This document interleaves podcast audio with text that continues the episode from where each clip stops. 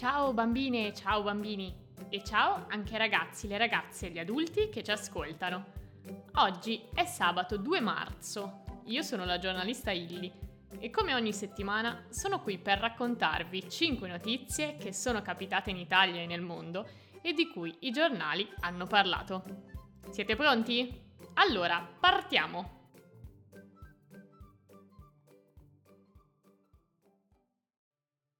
Manganelli della vergogna. Venerdì della scorsa settimana un gruppo di studenti è sceso in piazza a Pisa per chiedere lo stop della guerra nella striscia di Gaza.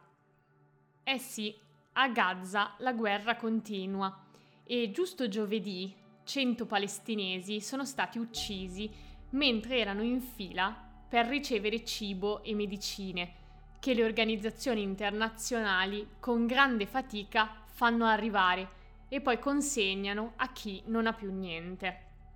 Ecco, gli studenti delle scuole superiori della città di Pisa sono scesi in strada proprio per chiedere di fermare questa guerra. Gli studenti erano circa 150. Si trattava di un corteo pacifico. Ma la polizia, che giustamente vigila su ogni manifestazione, a un certo punto si è scagliata contro gli studenti, colpendoli con pugni e manganelli e addirittura inseguendone alcuni. Alla fine 13 studenti sono rimasti feriti. Le immagini dei ragazzi colpiti dalla polizia sono gravissime. Le forze dell'ordine, che come dice la parola stessa devono mantenere l'ordine, non possono però prendersela contro i manifestanti disarmati e pacifici. È illegale, perché manifestare pacificamente e farlo senza essere picchiati è un diritto di tutti i cittadini. E allora, che cosa è successo? Per ora non si capisce molto. Certo, la manifestazione non era autorizzata, ovvero le autorità non erano state avvertite in anticipo dell'iniziativa, come invece bisognerebbe fare sempre. E questo senz'altro è un errore dei manifestanti. Alcuni dicono che i ragazzi hanno aggredito i poliziotti, costringendoli a difendersi, ma finora non c'è alcuna prova né immagine che lo dimostri. Il sindaco di Pisa ha già chiesto chiarimenti ai superiori degli agenti che hanno alzato i manganelli. Chi ha autorizzato questa azione illegale sui manifestanti pacifici?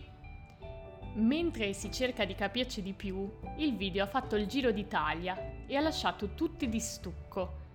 I professori della scuola davanti a cui i ragazzi stavano manifestando hanno scritto una lettera preoccupata, ma sulla vicenda è intervenuto persino il presidente della Repubblica Sergio Mattarella.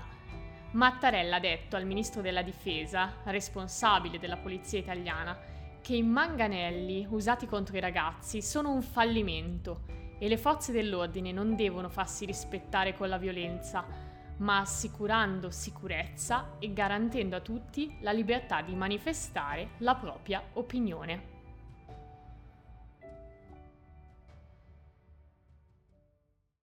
Yulia e Dasha contro Putin. La scorsa puntata vi ho parlato di Alexei Navalny. Ve lo ricordate? Navalny è stato per 20 anni il principale oppositore del presidente russo Vladimir Putin. Era uno dei pochi che osava criticarlo e che diceva a voce alta che il suo paese, la Russia, meritava di essere un posto libero e democratico. Proprio perché criticava Putin, Navalny era stato incarcerato in una prigione di massima sicurezza, dove il 16 febbraio è morto in modo inaspettato e sospetto. Ora non può più dire niente contro Putin. E proprio ieri a Mosca sono stati celebrati i suoi funerali, a cui hanno partecipato tantissime persone. Il posto di Alexei, però, è già stato preso dalla moglie, che si chiama Yulia. Yulia Navalnaya è un'economista e ha già detto che continuerà la lotta del marito. Insieme a lei c'è anche la figlia, Dasha, che ha 23 anni e studia all'università, psicologia, negli Stati Uniti d'America. Putin ha già iniziato a diffondere notizie false sul loro conto, ma le due donne non si lasciano intimidire. Questa settimana Yulia è andata a Strasburgo, al Parlamento europeo, e ha detto: se volete anche voi sconfiggere Putin, dovete diventare degli innovatori e dovete smetterla di essere noiosi, perché Alexei Navalny era l'opposto di tutto ciò che è noioso.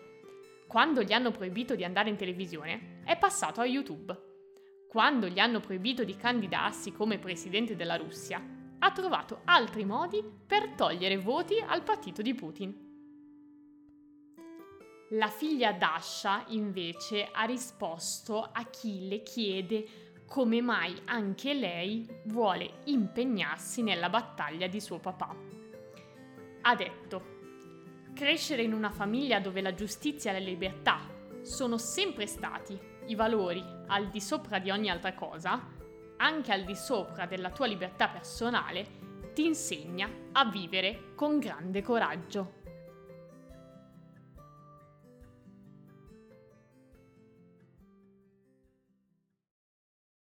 Arrivederci al 2028.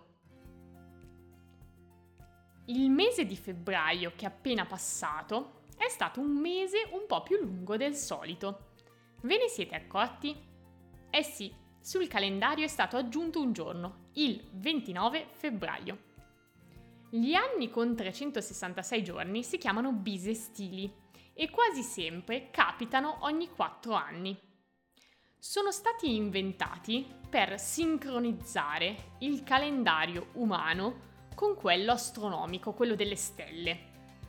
Il problema nasce dal fatto che il pianeta Terra impiega 365 giorni e 6 ore per fare un giro completo intorno al Sole.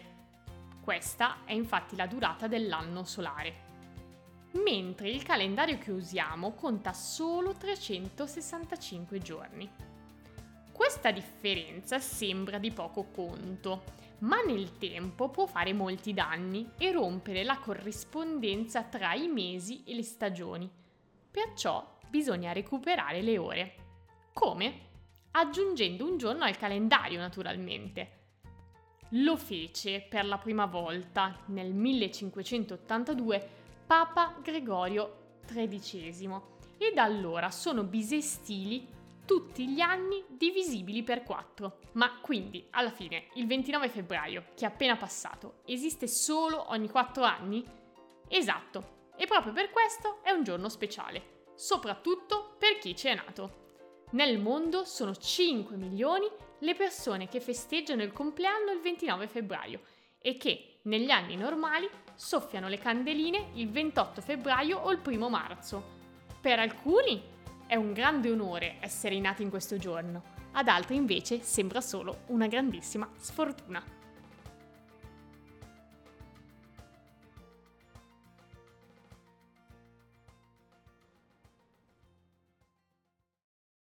ChatGPT trova moglie.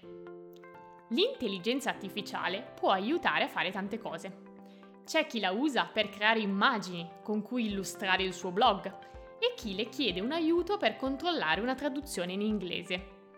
Nessuno, però, finora, l'aveva mai utilizzata per trovare la fidanzata. Lo ha fatto per la prima volta un uomo russo, di nome Alexander Zadan. Alexander ha iniziato a usare l'intelligenza artificiale più famosa, che si chiama ChatGPT, già nel 2021. Si è presentato al cervello elettronico. Ha descritto il suo volto, il colore dei suoi occhi e dei capelli, ma anche le cose che gli piacciono e lo interessano. Poi ha chiesto a ChatGPT di navigare su un sito fatto per incontrare tra loro le persone e ha chiesto all'intelligenza artificiale di scrivere al suo posto alle ragazze che potevano avere qualcosa in comune con lui. L'intelligenza artificiale lo ha fatto, ha conversato con ben 5.239 donne e ottenuto un appuntamento in carne ed ossa con un centinaio di ragazze.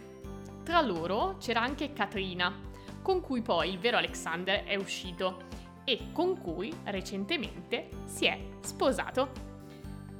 ChatGPT, ha detto Alexander, mi ha aiutato a trovare mia moglie, ma durante le conversazioni mi ha anche fatto fare delle figuracce.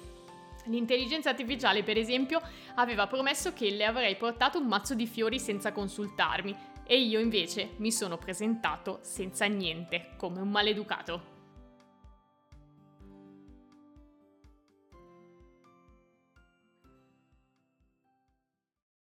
Olimpiadi al gusto limone.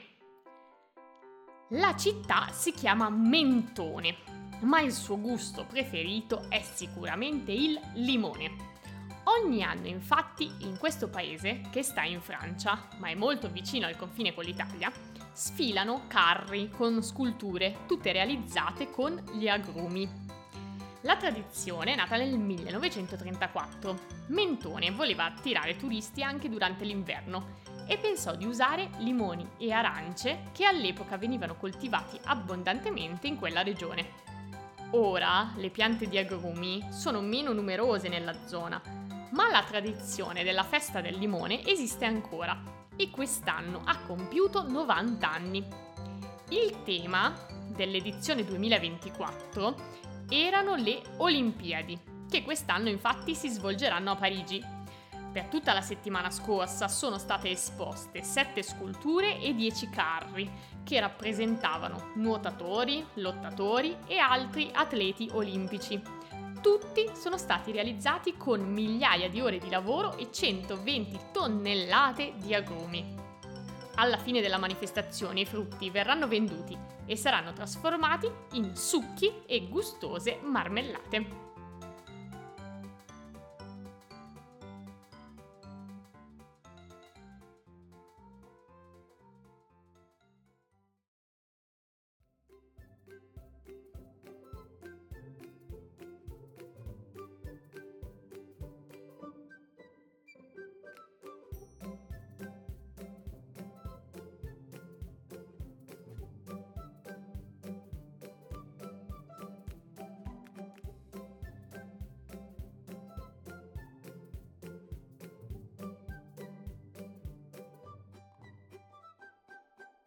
E con questa notizia salutiamo anche questa puntata delle notizie della Illy.